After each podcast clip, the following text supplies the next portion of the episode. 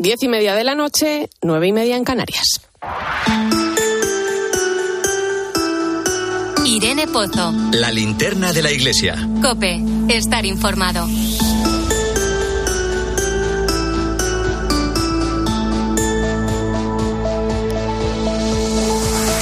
¿Qué tal? Muy buenas noches. La verdad que cuesta hablar de otra cosa que no sea lo que estamos viviendo con el conflicto entre Hamas e Israel.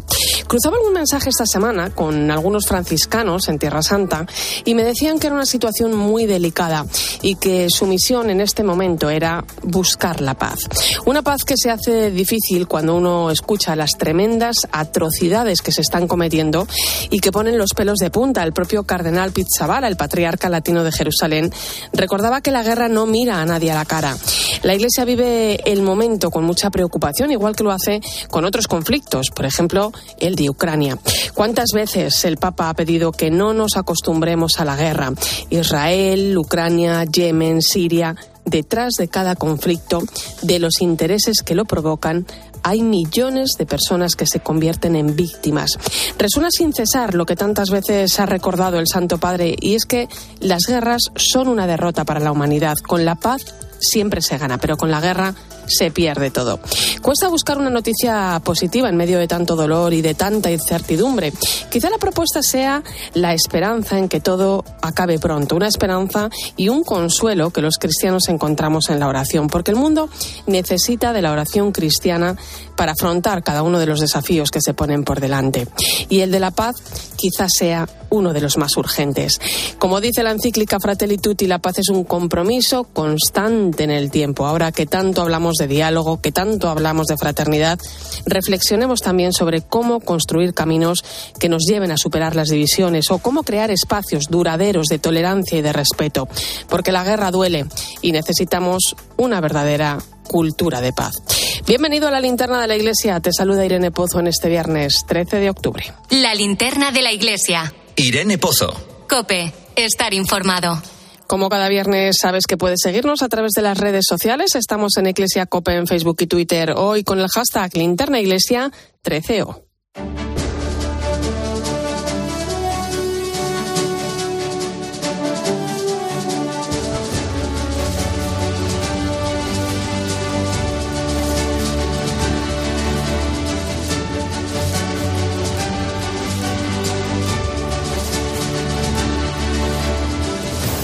Repasamos a esta hora la actualidad de la Iglesia que nos deja la semana. Nacho de Gamón, buenas noches. Buenas noches, Irene. Comenzamos con el comunicado que la Subcomisión para las Relaciones Interconfesionales y el Diálogo Interreligioso de la Conferencia Episcopal ha publicado ante el conflicto en Tierra Santa. Sí, los obispos españoles quieren mostrar su cercanía con todas las familias que en nuestro país experimentan dolor y preocupación por sus familiares que viven en Oriente Próximo y piden que cristianos, judíos y musulmanes eleven sus oraciones para que el diálogo y la fraternidad se abran paso en medio de este conflicto entre hermanos y se pueda lograr en Tierra Santa la paz. Además, la Conferencia Episcopal nos invita a sumarnos a la jornada de ayuno y oración por la paz en Tierra Santa que ha convocado el patriarca latino de Jerusalén, el cardenal Pierbattista Pizzaballa, para el próximo martes 17 de octubre.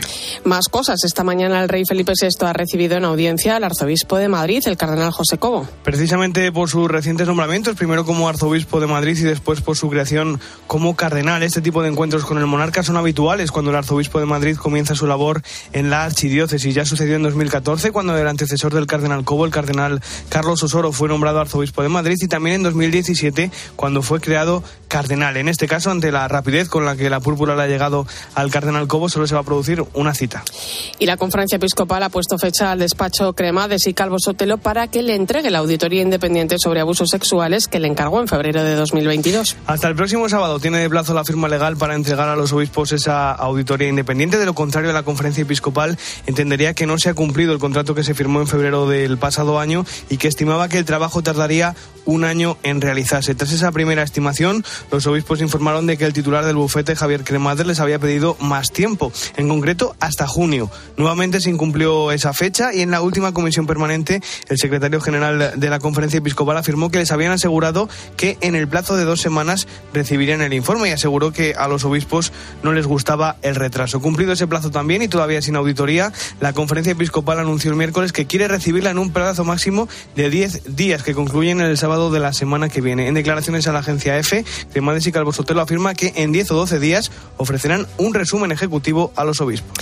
Y en Canarias, los obispos han alertado sobre la situación que afronta el archipiélago ante la llegada masiva de migrantes en los últimos días, una denuncia a la que se ha sumado la Subcomisión de Migraciones y Movilidad Humana de la Conferencia Episcopal. En los últimos días, miles de personas, muchas de ellas menores de edad, procedentes del continente africano, están llegando a las costas canarias. La falta de previsión, unida a la insuficiencia de infraestructuras, está dificultando una acogida digna y aumenta la probabilidad de que se produzcan vulneraciones de los derechos humanos. Así lo señalan los obispos canarios en un comunicado emitido hace unos días, al que se ha sumado la Subcomisión Episcopal de Migraciones y Movilidad Humana, en el que manifiestan su máxima preocupación por la crisis migratoria y apelan al trabajo por una acogida digna e integral para las personas migrantes y a la solidaridad del resto de comunidades autónomas, porque Canarias no puede afrontar sola esta contingencia. La inestabilidad política en Senegal y en otros países del Sahel, la pobreza y el cambio climático están empujando a la población a salir y a arriesgar sus vidas cruzando el Atlántico con la esperanza de un futuro mejor para sí y para sus familias. Así lo explicaba el obispo de Canarias, Monseñor José Mazuelos. El océano se convierte en un muro y claro, no pueden seguir la gente hacia otros destinos.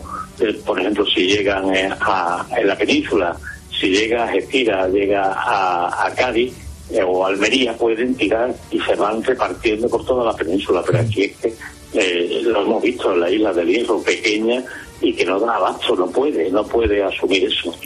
Pues muchas gracias, Nacho de Gamón. Gracias a ti, Irene.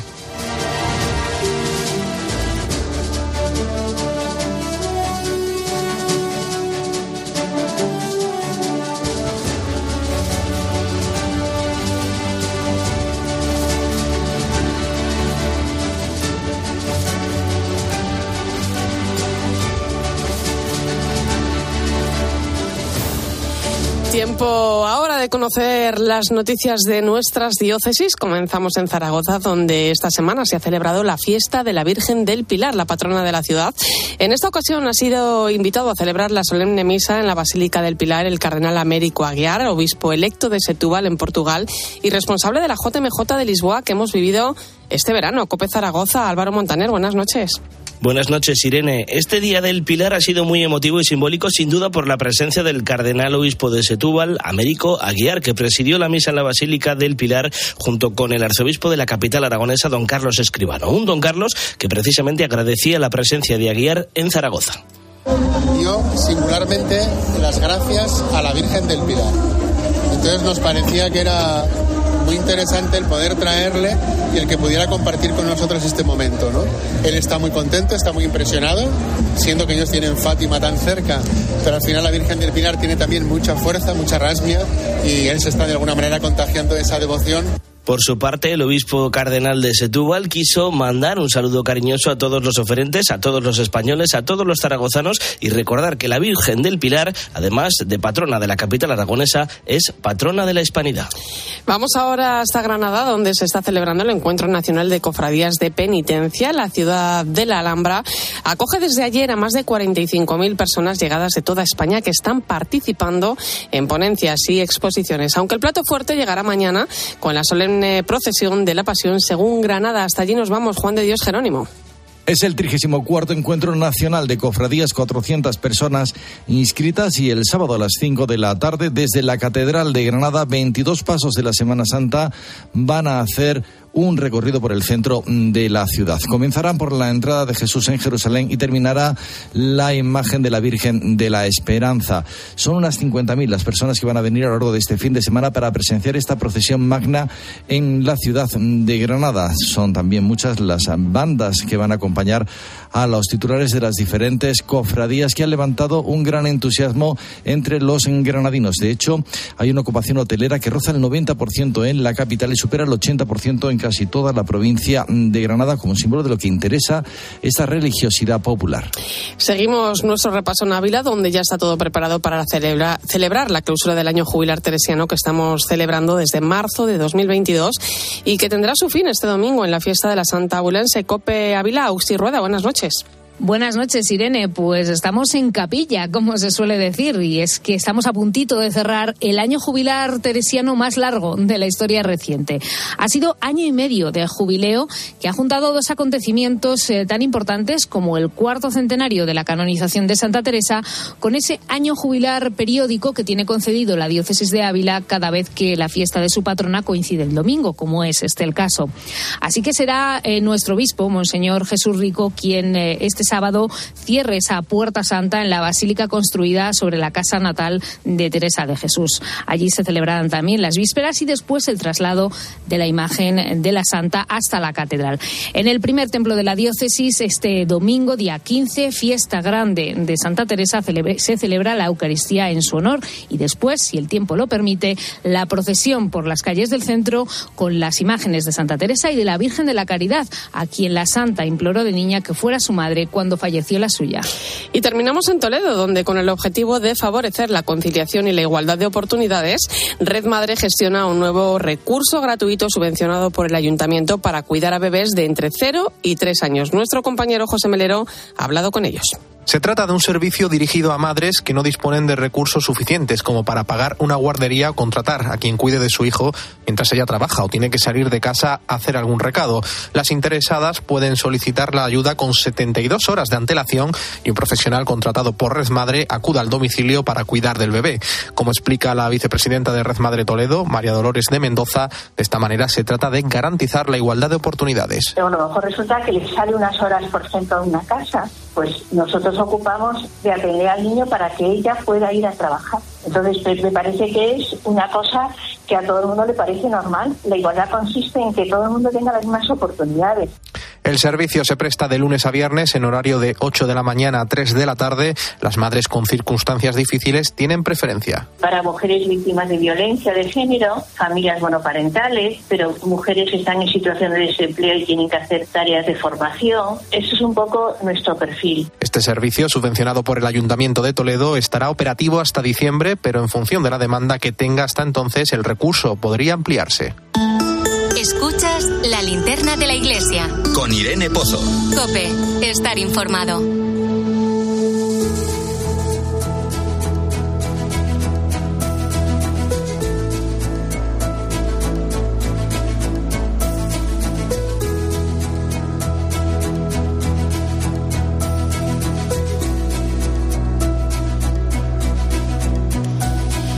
El patriarca ecuménico Bartolomé I de Constantinopla visita desde este domingo España. Se trata de un acontecimiento histórico porque es la primera vez que un patriarca ecuménico de Constantinopla, que ostenta el primado de honor de la Iglesia Ortodoxa, va a visitar nuestro país. Lo hace con motivo del 50 aniversario de la Iglesia de San Andrés y San Demetrio, la catedral de la Iglesia Ortodoxa en Madrid, y es una visita que la Iglesia española viene preparando desde hace ya un par de años. Voy a saludar al presidente de la Subcomisión Episcopal para las Relaciones Interconfesionales y el Diálogo Interreligioso, que es el obispo de Solsona, Monseñor Francisco Conesa. Muy buenas noches. Hola, buenas noches, Irene. Buenas noches. Don Francisco, ¿qué significa para la Iglesia la visita del patriarca Bartolomé I a España? Bueno, es una, como has dicho, es una visita muy importante. Es la primera vez que viene a España. Es un personaje muy relevante dentro de todo el mundo de la ortodoxia. Yo estoy en Roma ahora participando en el sínodo, sí. Y estuvo también el patriarca aquí acompañando a nuestro Papa Francisco en el comienzo, la vigilia ecuménica que dio comienzo al sínodo. Es un hombre muy apreciado, con muy buena relación con la Iglesia Católica. La tradición ortodoxa, él es el sucesor de Andrés. Andrés, que visita a Pedro, que es el Papa Francisco, entonces es la visita del sucesor de Andrés, digamos, y del uno de los líderes espirituales más importantes del mundo ortodoxo. Don Francisco, ¿cómo se ha cuajado esta visita? ¿Cómo se ha preparado? Porque creo que la Subcomisión para las Relaciones Interconfesionales tiene algo que ver. Sí. Bueno, nosotros hemos estado colaborando y en diálogo constante con la Iglesia Ortodoxa de Madrid para poder preparar y facilitar todo lo posible esta visita. Sabéis que dentro de esta visita recibirá también el doctorado honoris causa por la Universidad Pontificia de Salamanca, que es una universidad también regida por los obispos españoles, es un signo de acogida y una manifestación del cariño que tenemos también a su persona. Uh-huh. Tenemos también por delante varios acontecimientos. Uno de ellos lo acaba de citar usted, ¿no? Va a ser investido doctor honoris causa por la Universidad Pontificia de Salamanca la próxima semana. Sí. Y este domingo a las 7:30 de la tarde va a tener lugar en la Catedral de la Almudena un encuentro ecuménico. ¿En qué va a consistir? Sí. Bueno, no conozco los detalles del encuentro, pero básicamente es una oración en conjunto, con un discurso de cada uno, supongo, de don José Cobo y también del patriarca. Uh-huh. Don Francisco, es conocida la buena relación que mantiene Bartolomé I con el Papa Francisco. Ambos han mantenido varios encuentros, se tienen un gran afecto, ¿no?, y respeto mutuo.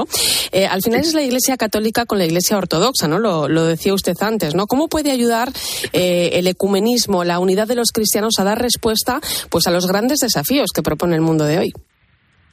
Sí. Bueno, el ecumenismo es una necesidad de la Iglesia y es un tema irreversible, y es un camino que tenemos que emprender con mucha decisión. Justamente en este sínodo uno de los temas que hemos tratado es este. Hablamos de caminar juntos, de ser una iglesia sinodal, pero esa iglesia sinodal nos pide también caminar junto al hermano. Uh-huh.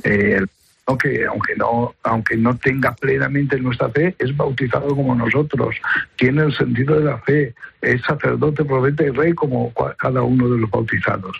Entonces, hay que hacer un esfuerzo por avivar este ecumenismo en la Iglesia y por avivar esta relación fraternal que ya tenemos con muchos cristianos. Particularmente con la ortodoxia, ya sabéis, nos sentimos muy cercanos porque compartimos gran parte de toda nuestra fe, admiramos su liturgia, la manera en que han conservado la tradición de la Iglesia, y yo creo que hay un sentido de respeto y de admiración mutua que nos acerca mucho a nosotros y a la ortodoxia. Uh-huh. Quizá uno de los grandes desafíos hoy en día sea lograr la paz. Lo avanzábamos antes con esa nota emitida desde la subcomisión donde los obispos muestran su solidaridad con las víctimas del conflicto en Tierra Santa, ¿no?, y piden por la paz, ¿no? Yo le quiero preguntar qué papel juegan las distintas religiones, las distintas confesiones religiosas, ¿no?, en conflictos como por ejemplo este que estamos viviendo en Israel. Mira, nosotros, tanto cristianos como musulmanes como judíos, desde nuestra fe no podemos ser más que artífices de paz, no podemos ser más que impulsores de la paz, del diálogo, del respeto mutuo, de evitar el terrorismo como ha ocurrido con Hamas y de evitar cualquier sistema de recurso a la violencia para conseguir un fin, aunque el fin sea bueno, ¿no? Entonces, yo creo que cada uno, desde nuestra propia tradición, es lo que estamos invitando, ¿no?, de judíos, cristianos, musulmanes, cada uno de nuestra propia tradición, impulsemos estos deseos de paz que están en nuestros textos sagrados y con los que podemos ayudar a nuestros fieles a darse cuenta que el camino es el diálogo y la paz, y que todo lo otro no conduce a ningún sitio. Y al mismo tiempo hemos invitado a orar, cada uno desde nuestra propia manera de hacerlo, pero oremos por la paz, para que eso sea posible, porque realmente el conflicto en Tierra Santa es tan grande y tan grave y lleva tantos años que solo con la iluminación de Dios y con la ayuda de Dios podemos dar algún paso para la resolución. Uh-huh. Don Francisco, yo no quiero despedirle sin recordar que usted nos ha dado alguna pista al comienzo, ¿no? Es uno de los obispos españoles que participa en la Asamblea General del Sínodo de la Sinodalidad, ¿no?, que se está celebrando en Roma, ¿no? ¿Cómo está siendo la experiencia estos días? Mira, es una experiencia extraordinaria, de comunión, de diálogo entre nosotros, de hablar con libertad, que lo estamos haciendo, con una presencia alentadora del Papa en nuestras reuniones, la mayoría de las congregaciones generales. Es una experiencia muy hermosa, en la que estamos tocando temas muy importantes en la vida de la Iglesia. Estaba en un grupo que tratábamos el tema de la relación laicado y el ministerio sacerdotal y los laicos, ¿no? es un tema muy importante. Bueno, y ya he dicho, hemos estado en un grupo sobre el tema ecuménico. Son temas fundamentales en la vida de la Iglesia. No espero que salgan grandes cosas, pero sí algunas orientaciones importantes para que demos pasos hacia adelante en ese camino tan importante y esa apuesta tan grande por ser una Iglesia sinodal. Uh-huh. Se nota el camino recorrido en sus diferentes fases, porque esta forma de hacer sínodo que ha puesto en marcha el Papa Francisco es algo muy novedoso, ¿no? Y a la vez también muy enriquecedor, ¿no? Sí, sí. Hay un estilo y una manera de hacer las cosas que está marcando este sínodo. Habéis visto esas fotos en las que estamos reunidos en una mesa, uh-huh, por grupo de 12 personas. En una mesa redonda, además, ¿no? Mesa redonda, sí, porque es un estilo, es una manera. Estamos aplicando un método del que habla ya el instrumento labor, y se habla de la conversación espiritual. Vamos escuchando y vamos rezando. Hoy decía uno, dicen que este sínodo es las palabras que oímos en medio de mucho silencio, porque uh-huh, dedicamos tiempo para el silencio también, uh-huh, para reflexionar lo que se está diciendo. Es decir, no tiene nada que ver con un parlamento, un discurso político, no tiene nada que ver con todo eso, no. Nosotros oramos y hablamos, y nos escuchamos, subrayamos lo importante del otro, y después intentamos llegar a una síntesis que es lo que presentamos al final a toda la asamblea, ¿no? Y es un ejercicio muy hermoso, y creo que está funcionando. Y todo ese ejercicio es fruto de lo que se ha vivido en los últimos años. Los que estamos, por ejemplo, representando a la Conferencia Episcopal, pues traemos, claro, las propuestas y las cosas que se dijeron en la síntesis en España. Uh-huh. Yo hoy, por 2 veces, he hablado de la síntesis de España y de las cosas que decía sobre este tema del ministerio sacerdotal y del tema del laicado, ¿no? Es decir, porque intentamos hacer presente pues aquello que se habló en nuestro país. ¿Sí? Uh-huh. ¿Distan mucho la realidad que vivimos aquí en España con la realidad que se vive en otros lugares del mundo? Bueno, sí, mira. Una de las cosas que queremos es una pluralidad extraordinaria. También estamos en contacto con muchas iglesias que sufren, uh-huh, que sufren mucho. Ayer habló un obispo de Sudán del Sur, uh-huh, tremenda situación. Habló un obispo de Myanmar, tremenda la situación en la que viven. Y así muchos obispos, ¿no? Hay iglesias perseguidas, hay cristianos que están pasándolo muy mal. Y esto aquí eres un poco más consciente porque te los tropiezas y estás hablando con estos obispos y tomas el café con ellos y te van contando las miserias y lo terrible que está, ¿no? Y después, claro, la realidad, por ejemplo, bueno, los españoles casi todos estamos en grupos con Hispanoamérica, evidentemente, sí, por la lengua, ¿no? Uh-huh.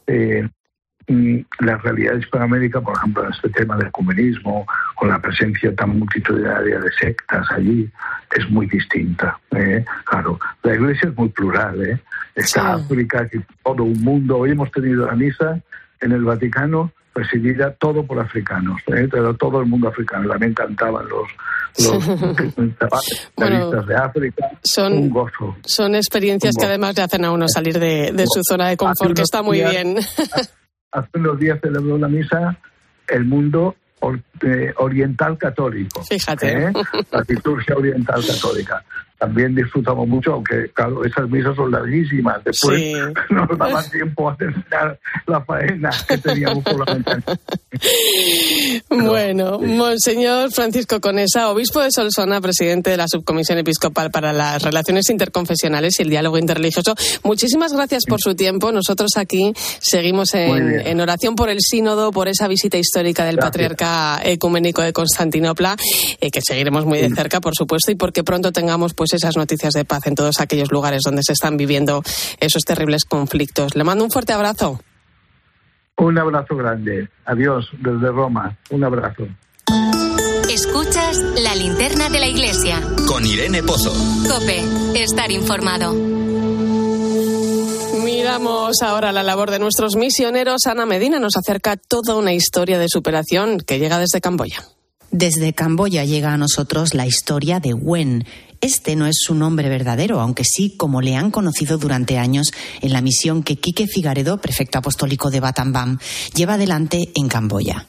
Wen significa literalmente discapacitado en lengua jemer, y era como se le conocía a este joven, incapaz de andar por tener paralizadas las piernas, y al que Quique encontró en la calle tirado en Tailandia. Ahora tiene mucho más que un presente digno, tiene una esperanza. Conocemos su historia por el periodista y voluntario en Camboya Alan Antich, quien está recogiendo en un libro muchos de los testimonios que se trae cada vez que va a la misión de Quique Figaredo, centrada principalmente en acompañar a las personas heridas por las minas antipersona en el dramático conflicto que sembró muerte y destrucción en el país. Wen recibió en la misión el nombre de Pirulo y pasó de mendigo a ayudar a otras personas con discapacidad. Wen vivía a cargo de su abuela, una mujer sin estudios que le llevaba a todas partes cargándolo en la espalda. Así cayeron en manos de gente sin escrúpulos. Decidimos irnos a Tailandia. Como yo era discapacitado, este hombre nos convenció de que sería fácil ganar dinero arrastrándome por el suelo. Fui 2 veces a Tailandia y volví sin nada. Alan ha conocido su historia y ha podido ver a lo largo de los años la evolución de esta persona. Él es perfectamente consciente de quién es. O sea, él sabe quién es, sabe de dónde viene, sabe cuáles son sus raíces y es consciente de todo el proceso que ha vivido en su vida y de lo que está viviendo ahora mismo, ¿no? Con lo cual, eso le permite valorar muchísimo la situación en la que se encuentra ahora mismo porque sabe de dónde viene, ¿no? Y es, la verdad que, bueno, conocerlo y todas las personas que lo conozcan a partir de ahora, gracias a vosotros, pues yo creo que nos puede inspirar mucho, ¿no? Esa transformación tan inspiradora surgió de su encuentro con Quique Figaredo. Gracias a él fue enviado al centro Pedro Arrupe, donde ha podido emprender una nueva vida, estudiar, graduarse y trabajar.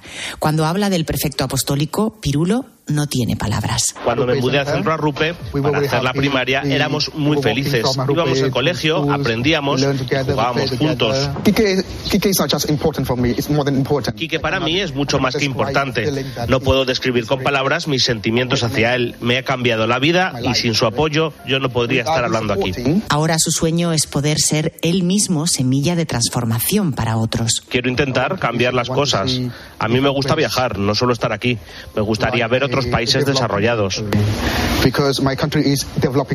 Mi país está en vías de desarrollo y me gustaría traer ideas de otros países para ayudar en el desarrollo de Camboya. Desde su silla de ruedas, Wen ha estudiado, se ha formado, ha viajado y ahora lucha por cumplir ese sueño de ayudar a otras personas. En su historia de salvación, la educación ha sido la clave. En unos minutos llegamos a las 11, las 10 en Canarias. Nos acercamos a lo que está ocurriendo en Oriente Próximo con el conflicto abierto entre Hamas e Israel. ¿Cómo está viviendo la Iglesia este momento? Te lo cuento en unos minutos. Recuerda que estamos en Iglesia COPE en Facebook y Twitter. Hoy con el hashtag Linterna Iglesia 13O. ¿Y tú? ¿Qué estás pensando? Escribe a Irene Pozo en Twitter en @eclesiacope. Y en nuestro muro de Facebook, Iglesia COPE. La NASA ha publicado su primer informe sobre la existencia de ovnis, objetos volantes no identificados. Algo de importancia debe tener, Gaona. Lo que han dicho al final es algo así como: no tenemos idea de lo que son los ovnis, ufos o fanis o como quieras llamarlo. En COPE de 10 de la mañana a 2 de la tarde, los sábados y domingos, el mejor entretenimiento lo encuentras en fin de semana con Cristina López Slichting. Si te preguntan qué emisora escuchaste ayer, di COPE. Escucho COPE todas las mañanas, yendo al trabajo en el coche. Yo me pongo la COPE y cuando voy a correr, la llevo en los cascos. La verdad que COPE me aporta información, datos, entretenimiento. COPE me da mucha compañía. COPE, la radio en la que crees.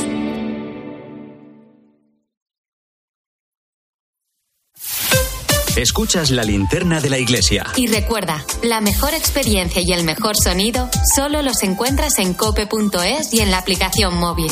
Descárgatela. Esta semana en Día, prueba el plátano de Canarias con un 25% de descuento, por solo 1,49 el kilo. En tiendas y en día.es. En Vision Lab, gafas graduadas, montura más cristales antirreflejantes, solo 49 euros. ¡Solo 49 euros! Y con progresivos 99 euros. Más info en visionlab.es. UMAS, mutua especialista en seguros para el sector educativo. Ofrecemos una solución integral para los colegios y guarderías. Daños patrimoniales, responsabilidad civil, accidentes de alumnos. Más de 1.400 centros ya confían en nosotros. Visítanos en umas.es. UMAS, más de 40 años de vocación de servicio.